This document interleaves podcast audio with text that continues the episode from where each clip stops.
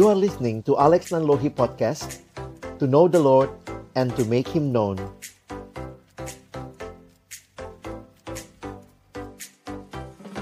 Mari sama-sama sebelum kita membaca merenungkan firman Tuhan, kita berdoa. Bapa di dalam surga, terima kasih buat kesempatan kami memuji, memuliakan namamu. Dan tiba waktunya bagi kami untuk membuka firman-Mu ya Tuhan.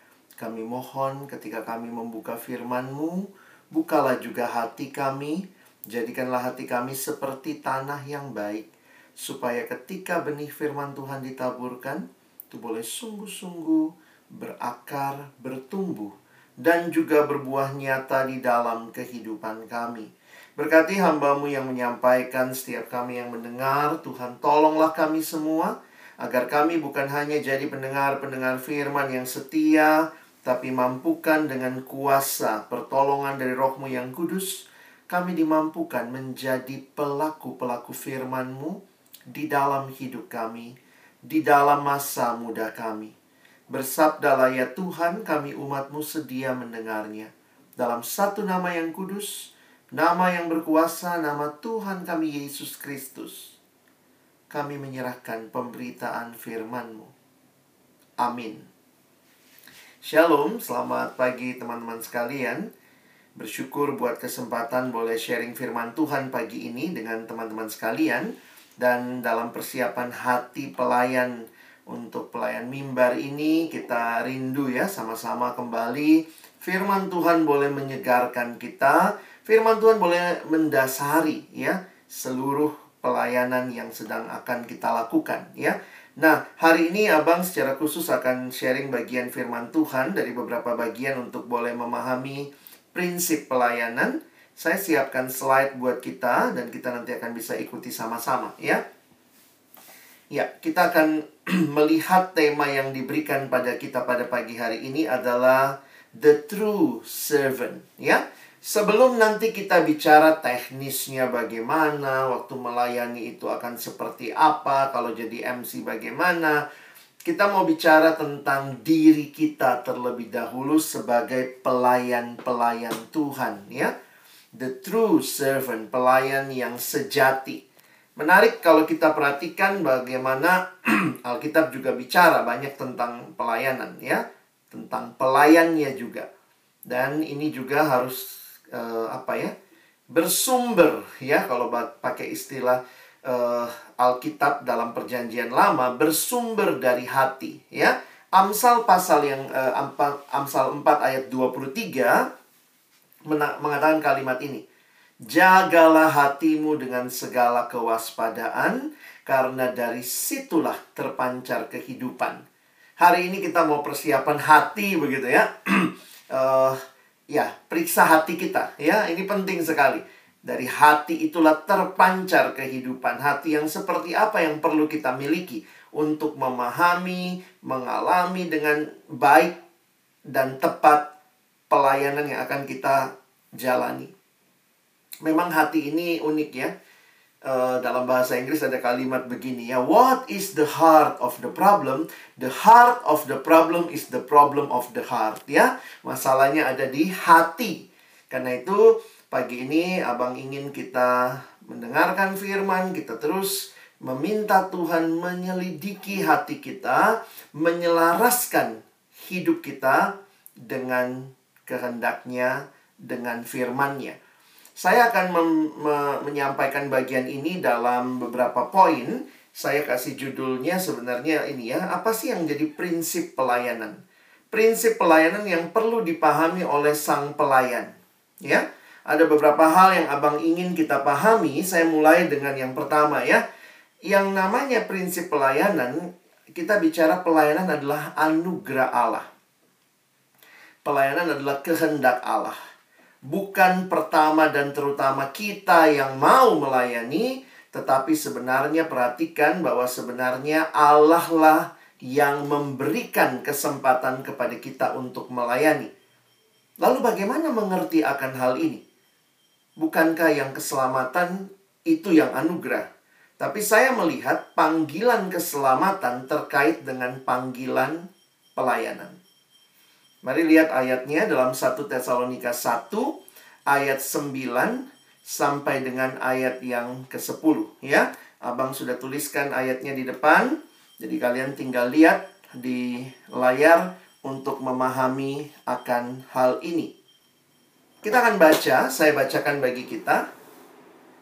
Sebab mereka sendiri bercerita tentang kami bagaimana kami kamu sambut dan bagaimana kamu berbalik dari berhala-berhala kepada Allah untuk melayani Allah yang hidup dan yang benar dan untuk menantikan kedatangan anaknya dari sorga yang telah dibangkitkannya dari antara orang mati yaitu Yesus yang menyelamatkan kita dari murka yang akan datang. Perhatikan teman-teman, ini adalah apa yang Paulus sampaikan kepada jemaat di Tesalonika. Perhatikan yang saya garis bawahi itu kata-kata yang menghubungkan dari kepada untuk. Wah, ini menarik ya. Dikatakan yang membawa kamu berbalik dari berhala, dulu hidupnya menyembah berhala, sekarang kemudian kamu berbalik kepada Allah dan tujuannya jelas dinyatakan untuk melayani Allah yang hidup dan benar. Teman-teman perhatikan sebentar, apa sih sebenarnya yang dibicarakan di sini? Di dalam Alkitab sebenarnya ada dua konsep besar yang ada di Alkitab Perjanjian Lama dan Perjanjian Baru. Coba abang angkat buat kita. Yang pertama itu adalah konsep penciptaan. Di Perjanjian Lama kuat sekali konsep penciptaan di mana dikatakan Allah pencipta lalu ada ciptaan. Kita manusia adalah ciptaannya Allah. Menarik sekali untuk memperhatikan kalau Allah dikatakan pencipta, maka sebenarnya begini. Pertama kali, misalnya abang jadi pencipta ya. Pertama kali misalnya saya menciptakan sebuah benda. Saya ciptakan HP saya misalnya ya. Maka pertanyaannya begini. Ketika pertama kali HP itu dicipta oleh saya, siapa yang punya HP itu? Ya, tentu penciptanya ya. Jadi sebenarnya di dalam konsep penciptaan ada konsep tuan, ada konsep kepemilikan, ada konsep penguasa.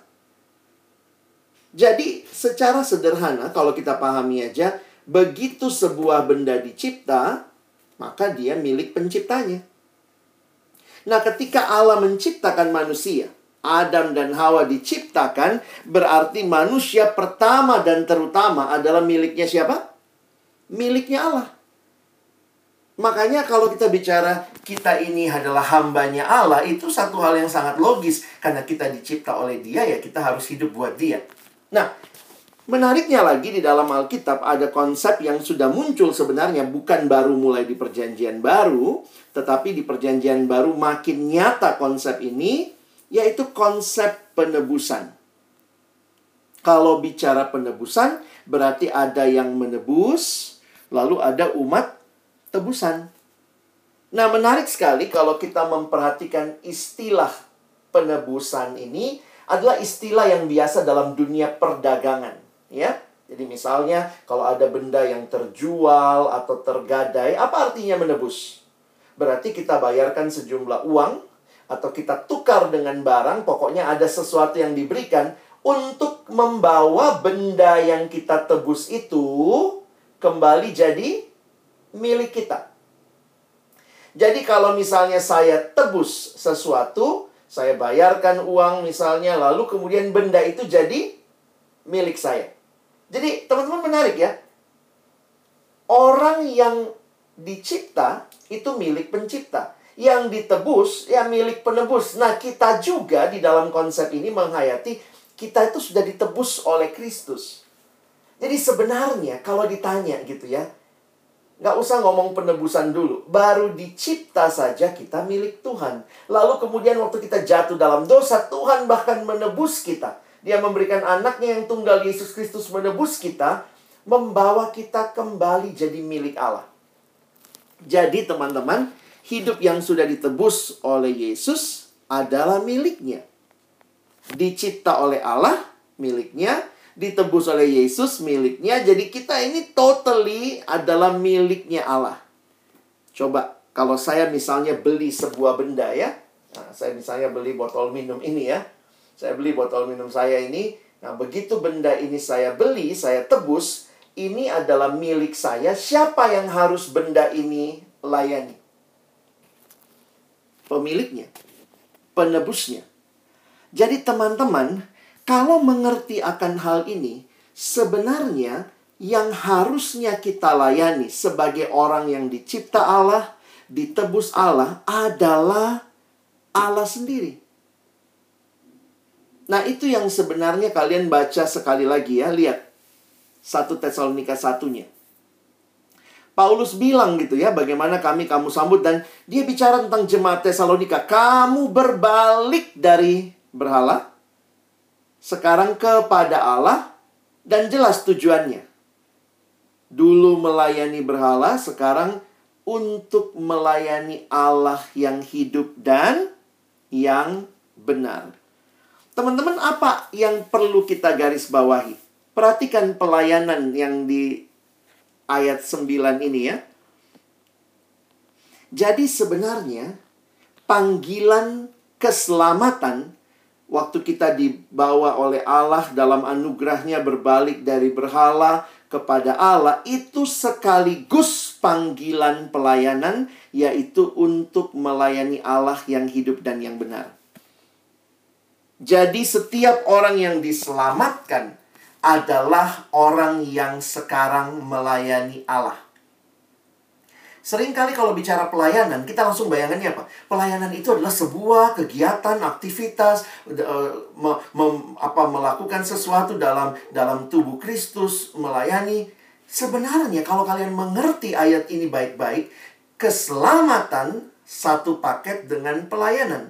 Saya diselamatkan berarti saya tidak lagi melayani berhala, tapi sekarang saya melayani Allah yang hidup dan yang benar. Jadi siapa yang harusnya melayani Tuhan? semua orang yang diselamatkan olehnya. Jadi, di sini teman-teman bisa paham kan? Kalau dikatakan pelayanan itu adalah anugerah Allah, karena memang Allah yang selamatkan kita. Allah tidak mau kita terus-menerus menyembah berhala yang mati, tapi dia mau kita menyembah dia yang hidup. Karena itu, kalau bicara pelayanan, sekali lagi, ini bukan sekadar bicara doing, tetapi pelayanan adalah being kita. Setiap kita yang ditebus oleh Tuhan, kita adalah pelayan-pelayan Tuhan. Ini konsep pertama prinsip yang saya minta kita pahami dengan baik. Pelayanan adalah anugerah Allah, kehendak Allah. Jadi itu bicara being rather than doing. Makanya beberapa kali dulu abang pernah dari ayat ini ya, saya bilang gak usahlah gumulkan melayani atau tidak. Sebenarnya kalau kamu ngerti ayat ini, kita itu harus melayani, nggak usah. Jadi ada yang kaget, hah? Nggak usah gumulkan pelayanan. Saya bilang, iya ngapain digumulkan? Memang kita harus melayani kok. Yang kita gumulkan adalah pelayanan sebagai apa? Jadi bukan pelayanannya. Uh, ada kan yang minta waktu, kasih waktu bang, saya mau bergumul untuk pelayanan. Saya kadang-kadang mikir, apa sih yang kamu butuh? Kalau kamu sekedar butuh melayani atau tidak, itu jawabannya pasti harus melayani. Nggak ada opsi tidak melayani buat kita. Karena kita udah ditebus oleh Tuhan. Jadi nggak usah gumulkan pelayanan. Lalu yang digumulkan apa? Yang digumulkan adalah pelayanan di mana? Sebagai apa? Berapa lama waktunya? Misalnya berapa periode? Satu tahun kah? Dua tahun kah? Itu yang digumulkan. Jadi nggak usah gumulkan, aduh saya butuh waktu nih baca Alkitab. Ada nggak ya ayat janganlah melayaniku? Nggak ada, ya. Nggak ada ayat seperti itu. Setiap kita yang sudah diselamatkan, engkau dipanggil melayani Tuhan. Jadi ini melekat pada being kita, bukan sekedar doingnya, bukan sekedar jabatannya. Saya pernah datang ke satu kampus, biasa waktu offline gitu ya, abang datangnya kecepatan, karena rumah jauh, jadi berangkat lebih awal, eh kecepetan ya. Kemudian saya datang, pengurus lagi bersih-bersih ruangan untuk PJ hari Jumat. Jadi waktu itu saya duduk, eh, ketuanya nggak enak ya, nemenin saya gitu. Aduh, Kak Alex sudah datang. Ayo, ayo bang, bang, ayo uh, duduklah gitu ya. Terus dia temenin saya, padahal saya lihat ruangannya masih berantakan ya ya saya bilang udah deh lanjutin aja gitu. Abang bisa duduk sendiri kok gitu ya. Mungkin dia takut kali ya pembicara kesepian kalau sendiri ya. Tapi kan kalau sendiri juga bisa baca-baca persiapan ya. Jadi kemudian uh, nggak apa-apa nih bang aku tinggal. Enggak nggak apa-apa. Ya uh, sebentar ya bang. Ya udah akhirnya dia tinggalin saya. Dia beres-beres sama beberapa pengurus. Terus teman-teman ada seorang mahasiswa baru kayaknya ya atau anak tahun pertama gitu ya. Dia masuk tuh uh, ke ruang PJ dan dia juga datangnya kecepatan. Saya inget banget tuh ketuanya langsung narik anak itu. Eh, sini sini sini gitu ya. Dan anak itu kemudian ditaruh di samping saya disuruh nemenin saya ya. Jadi mahasiswa ini dia juga uh, kagok gitu ya ditaruh di samping saya. Jadi kita tuh uh, kenalan habis kenalan ya udah uh, diam saya sambil baca-baca. Dia juga kayaknya kikuk di sebelah saya saya lihat dia dia buang muka. Terus nanti dia lihat saya saya gantian buang muka gitu ya. Tapi kemudian saya pikir saya harus memulai percakapannya jadi saya ngobrol. Dan saya ingat sekali pertanyaan pertama yang abang tanya waktu itu memang saya nanyanya sederhana aja. E, kamu di sini pelayanannya apa ya? Jadi waktu saya tanya pelayanannya apa saya ingat banget tuh responnya dia langsung gini. Oh saya bukan pengurus bang. Saya bukan pengurus gitu ya Iya ya, kadang-kadang kita kalau ditanya pelayanannya apa, memang kita langsung bayangannya adalah apa yang saya kerjakan, struktur saya seperti apa. Tapi kalau kita baca ayat ini, semua kita adalah pelayan Tuhan. Jadi teman-teman harap pahami ya. Kita itu seumur hidup. Kamu mungkin mantan pengurus. Kamu mungkin mantan MC gitu ya tapi seumur hidup buat kita orang percaya, kamu belum pernah jadi mantan pelayan. Oke? Okay? Seumur hidup kamu belum pernah jadi mantan pelayan kalau kamu adalah orang yang sudah diselamatkan. Kamu mungkin mantan pengurus. Tapi mantan pelayan emangnya udah mati gitu ya. Ya kalau udah meninggal ya udah udah mantan pelayan. Tapi selama kita hidup, being kita, being ya, diri kita, bukan doing kita, bukan aktivitas kita, bukan status jabatan kita. Jadi sebenarnya ini satu hal yang sangat mendasar. Engkau dan saya adalah pelayan Tuhan karena anugerah keselamatan yang kita alami. Nikmati itu, ya. Jadi, kalau nanti sudah nggak jadi MC, sudah nggak jadi uh, pengurus, sudah nggak jadi apa ya eh, orang-orang yang masuk dalam struktur, saya pikir pertanyaan kita di dalam hidup selalu adalah Tuhan, apa yang perlu saya lakukan untuk melayanimu? Karena being kita pelayan, kita akan bertanya, apalagi yang perlu saya lakukan ya? Jangan melayani hanya karena ada struktur. Ya, hanya karena ada uh, jabatan, nggak begitu. Eh, teman-teman tahu nggak? Tuhan Yesus selama ada dalam dunia nggak pernah lo jadi pengurus. Benar nggak? Ada yang bisa buktikan ke saya, Yesus tuh pengurus bang. Dia punya rapat pengurus ya. Nggak ada, Yesus tuh nggak ada status jabatannya ya. Yang punya status jabatan pengurus waktu itu, ahli Taurat orang Farisi teman-teman. Tapi apa yang Yesus punya? Dia punya hati yang melayani ketimbang status. Banyak orang punya jabatan, jadi pengurus, jadi MC semester ini itu jabatan-jabatan yang diberikan. Tetapi pertanyaannya, hatinya hati yang melayani nggak? Yesus tidak pernah punya jabatan, tapi hatinya hati yang melayani. Dan itu jauh-jauh lebih penting. Ya bukan berarti habis ini ya udah kita keluar ya nggak mau jadi pelayan, nggak mau jadi status. Tapi begini, kalau kita sekarang dikasih statusnya, kita dikasih jabatannya, biarlah kita pelihara itu. Dengan hati yang sungguh-sungguh rindu melayani. Saya rindu teman-teman yang melayani semester ini sebagai MC, kalian bukan sekadar senang dengan jabatannya, nambah-nambah CV, uh MC di Posa PNJ. Tapi kalian lihat kepada Tuhan dan say thank you Engkau Tuhan selamatkan aku supaya aku bisa melayanimu. Aku punya talenta ini Tuhan. Talentaku untuk nyanyi, talentaku untuk memimpin, bisa main musik. Oh Tuhan, aku ingin persembahkan bagimu. Jadi lahir dari being, bukan sekadar doing. Nah, bagian berikutnya saya pikir terkait juga pelayanan itu adalah buah relasi dengan Tuhan. Jadi, kekuatan kita, inspirasi dalam pelayanan kita itu lahir dari relasi dengan Tuhan. Tadi kita diingatkan oleh MC ya, apakah pelayanan kita hanya sibuk dengan teknisnya? Ada orang tuh mendadak kudus waktu mau MC. Ya, minggu-minggu yang lain boro-boro saat teduh ya.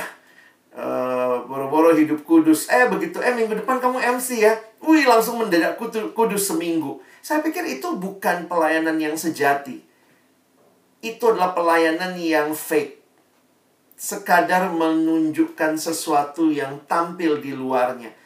True servant itu lahir dari memang sehari-hari dia berelasi dengan Tuhan.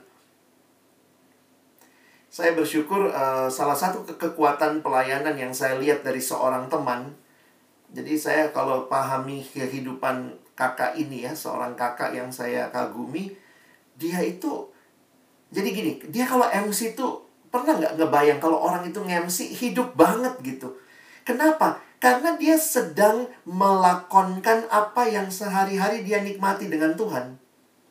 Jadi bukannya fake gitu ya. Begitu lagi mau jadi MC lalu cari lagu yang istilahnya gini. Kamu pun nggak pernah nyanyi lagu itu dalam hidupmu. Dalam arti nggak pernah hidupi lagu itu. Itu sesuatu yang ya dipilih cuman karena sesuai tema gitu ya. Relasimu dengan Tuhan mungkin tidak bicara hal seperti itu kakak ini kalau ngemsi ya saya pikir wah luar biasa dan dan pernah satu waktu kami retret saya dengar lah ya kan kita nggak satu kamar dia perempuan ya tapi pagi-pagi itu dia memang praise and worship dia menyembah Tuhan itu keseharian dia jadi jadi MC itu sebenarnya adalah hanya menampilkan apa yang dia nikmati dengan Tuhan di dalam pelayanan jadi bukan sekadar sesuatu ya gini, kita kalau jadi MC kan, mari kita puji Tuhan. Tapi sebenarnya itu bukan hidup kita. Kita yang nyuruh orang muji Tuhan. Kita sendiri tidak hidup dalam pujian kepada Tuhan hari demi hari. Nah itu yang sebagai saya sebenarnya hati-hati ya. Jangan mendadak kudus, mendadak rohani kalau mau jadi MC. Karena mau pelayanan, habis itu balik rohana lagi gitu ya. Nggak sungguh-sungguh. Kalau mau jadi MC itu hari itu minggu itu kayaknya kudus. Aduh kesandung. Oh haleluya. Kejeduk. Oh maranata ya. Kalimatnya bisa rohani banget. Tapi hari lain apa? Ah apa lo nyet jing pret gitu ya. Bukan sesuatu yang dihidupi. Nah ini juga menarik untuk merenungkan pelayanan itu buah relasi dengan Tuhan jadi bukan cuma sibuknya masih ingat kisah ini Maria sama Marta, siapa yang Yesus puji? Yesus memuji Maria. Bukan berarti Maria pemalas ya, cuma duduk, Marta sibuk. Apa yang Marta lakukan baik. Tetapi Marta, kalau kalian lihat kata yang digunakan, itu kira-kira begini. Maria memilih bagian yang terbaik, tetapi kamu Marta, kata Yesus ya, ini kritik Yesus sama Marta, menyibukkan diri dengan banyak perkara. Saya ulang ya. Marta ini menyibukkan diri dengan banyak perkara. Maria memilih bagian yang penting. Loh, emangnya apa yang dilakukan? Kata menyibukkan diri dengan banyak perkara itu kira-kira gambarannya begini. Memang nggak salah dong Marta masak. Yesus kan jarang-jarang lewat di daerah mereka. Harusnya si Marta, dia bisa aja bikin telur ceplok selesai. Tapi kata yang digunakan menyibukkan diri dengan banyak perkara adalah Mar Marta kira-kira begini. Dia mau bikin telur ceplok bentuk hati pakai pita, terus kemudian sampingnya manis gitu. Jadi itu yang dimaksud. Marta harusnya bisa bikin telur ceplok selesai langsung ikutan duduk. Kan Yesus jarang-jarang lewat situ. Tapi Marta mau membuat Yesus kagum dengan apa yang dia lakukan. Karena itu dia sibuk dengan apa yang dia kerjakan sampai-sampai dia kehilangan relasi dengan Tuhan. Teman-teman bisa paham itu? Yang Yesus kritik bukan Marta kerja. Nggak salah dong. Yesus juga pasti butuh makan ya. Nggak salah dong Marta nyiapin buat Yesus. Yang Yesus kritik kamu menyibukkan diri dengan banyak perkara. You miss the most important thing yang Maria pilih. Berelasi dengan aku. Hati-hati ya. Kita sibuk nyiapin intro ending. Kadang-kadang itu yang kita kita sibuknya di situ. Uh, sebenarnya kan bisa aja intronya selesai terpujilah Allah hikmatnya besar bisa teng teng teng teng teng teng teng teng teng teng teng. Terpujilah Allah. Bisa aja intronya sesimpel itu kan? Tetapi kalau sering kali tanpa sadar mungkin mau memberi yang terbaik memberi yang terbaik dengan menyombongkan apa yang kamu punya tuh tipis bedanya. Bisa tiba-tiba tuh intronya jadi ceceng ceceng ceceng terpujilah. Mungkin memang lebih baik lebih mengangkat tapi akhirnya kita jadi waktu latihannya berjam-jam kita jadi terlalu repot sampai kita kehilangan waktu-waktu dengan Tuhan nah ini yang sebenarnya Yesus ingatkan pelayanan yang kuat bukan sekadar karena kamu punya skill yang bagus. Kamu bisa main gitar dengan baik, kamu suaranya sebagai MC luar biasa. Tapi bagi saya pelayanan yang kuat lahir dari relasi yang dalam dan intim dengan Tuhan. Yesus berkata, Akulah pokok anggur dan kamulah ranting-rantingnya. Barang siapa tinggal di dalam aku dan aku di dalam dia, ia berbuat buah, ia berbuah banyak Sebab di luar aku, kamu gak bisa berbuat apa-apa. Di luar aku, kamu tidak dapat berbuat apa-apa. Hati-hati kita sibuk sama teknisnya. Sekali lagi, teknis tidak salah. Dalam rangka memberi yang terbaik, kadang-kadang teknisnya ribet ya. Tapi saya harap ini tidak keluar dari hidup yang kosong. Harusnya hidup yang kamu nikmati dengan Tuhan. Karena hidup kita harusnya berelasi dengan Tuhan. Relasinya seperti apa? Nah, ini yang kita sering kali diingatkan ya tadi udah diingatkan. Saya senang dengan gambar ini. Ini ilustrasi roda. Orang Kristen yang taat itu seperti roda gambarannya ya. Di pusat hidup sama kalau roda itu yang muter porosnya. Di pusat hidup harus ada Kristus. Kristuslah yang menggerakkan roda hidup kita. Lalu digambarkan ada dua jari-jari. Satu yang vertikal hubungan dengan Tuhan. Satu yang horizontal hubungan dengan sesama saya bicara sama Tuhan namanya doa. Tuhan bicara sama saya melalui firman. Itu hubungan vertikal dengan Allah. Ada lagi yang horizontal, hubungan dengan sesama. Hubungan dengan sesama dibagi dua. Sesama orang percaya kita harus rajin bersekutu. Bagaimana dengan mereka yang belum kenal Yesus, belum percaya? Kita hadir dan ber saksi. Nah, ini yang disebut sebagai disiplin rohani. Makanya kita dalam pelayanan di kampus ya, walaupun mungkin kita tidak sekadar mempertimbangkan skill. Yang kita pikirkan adalah bagaimana orang itu memang ya punya relasi dengan Tuhan dalam saat teduh, dalam doa, dia pun rajin bersekutu, dia pun rindu melayani. Jadi ini adalah relasi yang intim dengan Tuhan. Ya. Pelayanan itu buah dari relasi dengan Tuhan. Kalau kamu nikmati relasi ini, pasti kamu akan rindu melayani. Ya, relasi yang hidup dengan Allah itu saya bayangkan begini ya, relasi yang pribadi, continue dan konsisten. Maksud Abang apa? Ini sebenarnya saya dapatkan ketika merenungkan tentang kehidupan rohani ya. Kenapa sih kita saat itu mesti tiap hari? Kenapa sih kita harus berdoa setiap hari? Kenapa sih kita setiap minggu bersekutu, hari minggu ke gereja? Kadang-kadang mikir gitu, kenapa ya? Relasi dengan Allah tuh seperti apa? Lalu saya jadi ingat satu tulisan. Di dalam tulisan itu ditanyakan begini. Manusia satu hari butuh berapa liter oksigen? Ini unik juga nanya ya oksigen. Hai para pengguna oksigen, satu hari kamu pakai oksigen berapa banyak? Cuman taunya pakai doang gitu ya. Menariknya, nah, dalam buku itu dikatakan manusia dengan pekerjaan normal, maksudnya bukan pekerjaan yang ngos-ngosan kayak tukang becak mungkin lebih ya. Pekerjaan yang normal, satu hari kamu butuh kira-kira 200 liter oksigen. Menariknya, teman-teman, rongga paru-paru kita, orang dewasa, itu bisa menampung sampai 5 liter oksigen.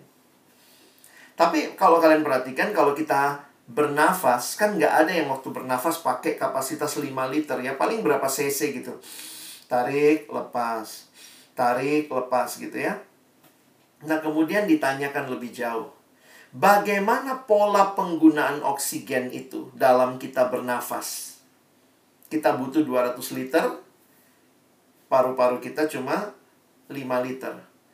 Apakah pagi-pagi kamu bangun lalu kamu hirup udara hmm, gitu ya sampai oh 5 liter? Terus gimana sisanya? Pakai power bank. Enggak ya? Pola relasi dengan Allah itu tercermin juga dari pola relasi di dalam kita bernapas. Coba kalian bayangkan ya. Bernapas itu sifatnya pribadi. Ada yang napasnya diwakilkan temannya? Nggak ada lah ya. Kita bilang, oh iya bang, dia separuh nafasku. Nggak ada, napas tuh sendiri-sendiri.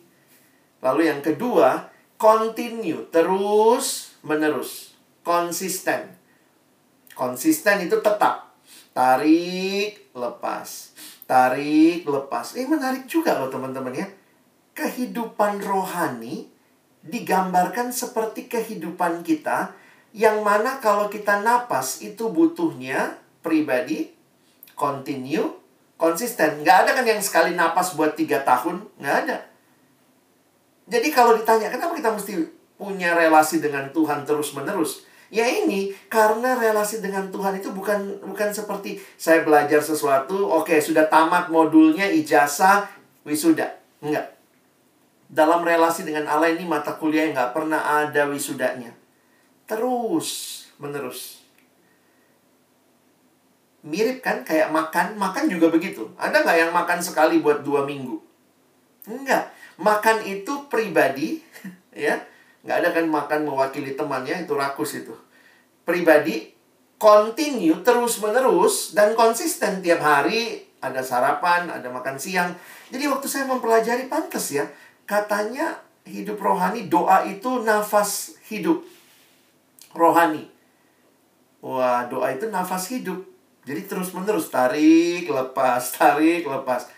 Firman Tuhan itu makaroni, makanan rohani.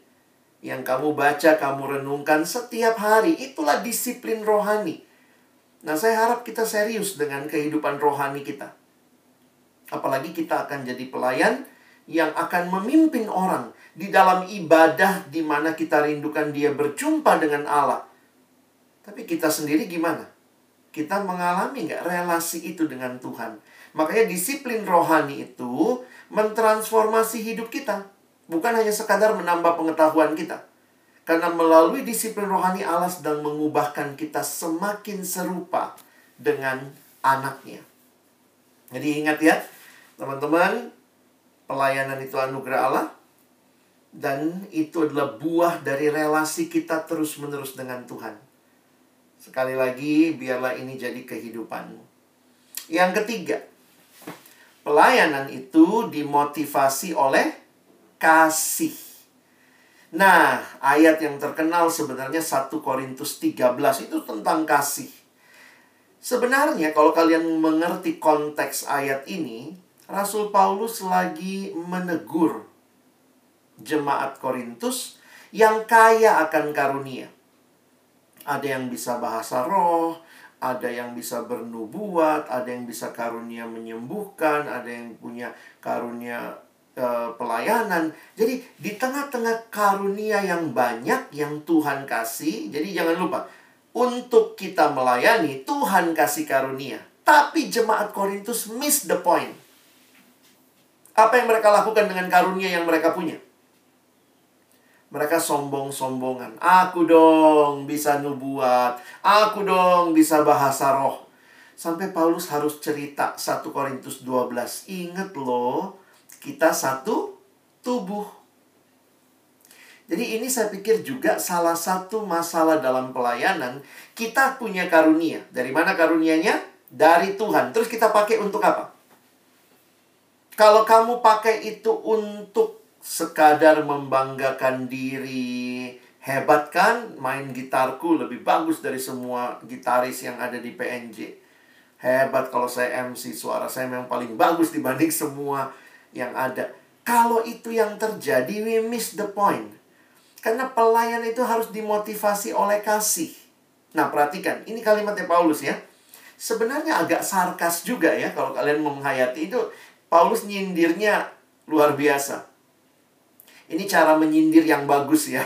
Dia tidak bilang kamu, tapi dia pakai pengandaian aku. Ya, lihat ayat pertama. Dia bilang gini, sekalipun aku dapat berkata-kata dengan semua bahasa manusia. Wih, hebat banget. Semua bahasa manusia dan bahasa malaikat. Tetapi jika aku tidak mempunyai kasih, aku sama dengan gong yang berkumandang dan canang yang gemerincing. Yang bunyi doang, nggak ada artinya. Ayat 2. Sekalipun aku mempunyai karunia untuk bernubuat dan aku mengetahui segala rahasia dan memiliki seluruh pengetahuan dan sekalipun aku memiliki iman yang sempurna untuk memindahkan gunung. Wih, kalau ada orang bisa pelayanan dengan karunia ini ya memindahkan gunung, wow, pasti dia hebat banget. Tapi Paulus bilang, tetapi jika aku tidak mempunyai kasih, aku sama sekali nggak berguna. Ayat 3. Ini pelayan luar biasa ya, lihat gambarannya. Dan sekalipun aku membagi-bagikan segala sesuatu yang ada padaku, bahkan menyerahkan tubuhku untuk dibakar. Wih, sampai mati loh. Tapi jika aku tidak punya kasih sedikit pun tidak ada faedahnya bagiku. Wah, saya kaget waktu baca ini teman-teman pertama kali ya. Jadi berarti, coba kalau uh, abang balik ya logikanya Paulus. Bisa nggak kita pelayanan habis-habisan sampai mati, tapi ternyata nggak nggak ada faedahnya? Oh bisa banget. Kalau semua itu tujuannya bukan untuk kasih. Kasih itu apa sih, Bang? Sebenarnya bahasa Indonesia katanya paling gampang menjelaskan kasih. Perhatikan ya. Apa itu kasih dari semua bahasa di dunia? Bahasa Indonesia itu paling gampang menjelaskan kasih. Kasih, ya kasih. Ya. Apa itu kasih? Kasih, ya kasih. Love is giving. Ya. Love is not taking. Kalau love itu taking, taking, taking, that is not love, that is rampoking. You know? Itu namanya rampok. Jadi lihat, Tuhan mau kita apa? Kamu punya karunia, kamu punya suara bagus, kamu punya suara lantang, kamu punya kemampuan main musik. Pakailah itu untuk kasih gitu ya, kasih kasih kepada Allah, pakai untuk kemuliaan Allah, kasih untuk membangun jemaat, bukan untuk dirimu. Kalau kamu jadi MC supaya supaya kamu makin dipuji, puji diri, puji diri, pujilah aku. Lihat kan hebat aku, lihat kan hebat aku. Nggak ada gunanya. Bahkan kamu berkorban, bahkan namamu tercatat. Pernah meninggal dunia seorang gitaris dalam latihan luar biasa di Posa PNJ. Meninggal dia saking kecapean tapi apa tujuannya? Nah, ini masalah motivasi kan. Kita mungkin bisa bilang, wah dia matinya karena melayani Tuhan. Eh, sampai di surga Tuhan bilang, kamu kan mau mati-matian supaya dipuji orang. Bukan untuk mengasihi aku. Bukan untuk melayani jemaat. Kamu maunya dipuji. Jadi kalau kita pun bahkan menyerahkan segalanya demi kita dipuji, Tuhan mengatakan lewat Paulus, nggak ada gunanya. Pelayanan itu bukan untuk dapat sesuatu, teman-teman. Ingat. Ini kutipan abang ya. Silahkan dibuat di quotes yang indah. Pelayanan itu bukan untuk dapat sesuatu. Pelayanan itu untuk memberi sesuatu. Atau bahkan memberi segalanya. The best yang kita miliki. Banyak orang berpikir lewat pelayanan dia dapat pujian. Bukan berarti tidak ada pujian. Tetapi kalau kamu motivasinya benar, maka ketika dapat pujian, kamu nggak ada orang kalau habis pelayanan senangnya evaluasi ya karena di evaluasi itu dia senangnya e, puji aku terus dong puji aku. Uh, luar biasa puji lagi. Aduh puji diri halelupa enggak Tuhan mau kita belajar ya seorang teman bilang belajar terima pujian. Ya kalau kamu tidak tepat menerima pujian bisa begini kan? Kalau kamu berhasil bilangnya apa kalau orang puji kamu, ih tadi bagus ya MC-nya, bilangnya harusnya puji Tuhan, haleluya. Terima kasih, puji Tuhan. Ada MC-MC sok rohani. Ih bagus kamu tadi MC-nya. Oh itu bukan saya, itu bukan saya. Hah, terus siapa tadi? Saya lihatnya kamu kok. Oh itu bukan saya, itu Tuhan. Teman saya bilang kalimat seperti itu sangat klise. Orang yang bilang itu bukan saya, itu Tuhan. Dia lagi mau bilang apa? Kalau tadi juga jelek, itu bukan saya, itu Tuhan. Tapi orang yang belajar menerima pujian akan berkata waktu dipuji, "Terima kasih." Pujilah Tuhan. yang memberikan karunia itu bagi saya. Ingat ya, true love is about giving everything and expecting nothing. Kalau kamu pelayanan di Posa PNJ supaya dipuji orang gitu ya, supaya kamu dapat pujian, teman-teman di persiapan hati ini abang mau bilang kalian salah masuk pelayanan, bukan di sini untuk dapat pujian. Kalaupun kalian dipuji, ingatlah all the glory must be to the Lord. Dan kalau kamu punya kasih, kamu akan rela memberikan segalanya. Makanya kalimat ini menarik. You can give without loving but you cannot love without giving. Maksudnya gimana? Orang tuh kalau udah mengasihi, pasti rindu memberi. Tapi sebaliknya, orang bisa memberi tanpa kasih. Contohnya gimana? Ini kalau lagi offline ya. Kita lagi naik mobil, misalnya kamu lagi naik mobil sama keluarga, eh berhenti di lampu merah. Biasanya di Jakarta, di lampu merah tuh banyak pengemis ya Tiba-tiba ada yang pengamen lah, pengemis datang di samping kaca mobil kita. Biasanya apa yang kita lakukan? Buka kacanya. Bukanya gede-gede? Enggak, kecil aja. Ambil uang receh yang sudah disiapin, kasih ke pengemisnya. Kadang-kadang pertanyaan saya begini, apa tujuan kita kasih uang receh itu ya? Love? Oh, saya mengasihimu? Mungkin mungkin juga iya ya kita peduli kasihan ya, tapi banyak kali yang kita berikan, kenapa? Aku serem lihat kamu, ini ambil duit ini, pergi jauh-jauh dari mobil saya. You can give without loving. Kita bisa pelayanan. Satu semester ini, kita pelayan-pelayan di posa PNJ. Kamu bisa melayani. Tapi apakah lahir dari kasih? Karena ingin memberikan yang terbaik kepada Allah dan sesama. Dan karena itu, ini bagian terakhir yang abang mau singgung. Teman-teman harus ingat, untuk itu ada harga yang harus dibayar. Nah, teman-teman harus kasih waktu, orang lagi libur kayak begini, kita training sampai sore lagi ya. Uh, nanti kemudian pas mau jadi MC-nya ada persiapan, uh, kuotanya harus bagi sama kuliah, lalu kemudian kita zoom-zooman lagi, kita mesti persiapan, ditanya uh, gimana lagu apa yang dipilih, kita mesti cari, kita mesti kalau main gitar mesti cari kuncinya segala macam. Teman-teman, ya kita dipanggil juga untuk memberikan yang terbaik, ada harga yang harus dibayar.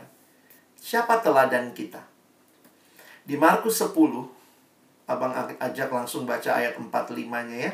Di Markus 10 ayat 45 perhatikan kalimat ini. Yesus berkata, karena anak manusia juga datang bukan untuk dilayani, melainkan untuk melayani dan untuk memberikan nyawanya. Apa yang terbaik yang manusia miliki? Nyawa. Dan itu yang Yesus mau katakan. Aku datang bukan untuk dilayani, tapi untuk melayani. Dan dalam melayani itu dia memberikan yang terbaik, yaitu nyawanya. Menjadi tebusan bagi banyak orang. Mungkin sih Tuhan belum minta nyawa ya, masa uh, pelayanan langsung minta nyawa nggak juga ya.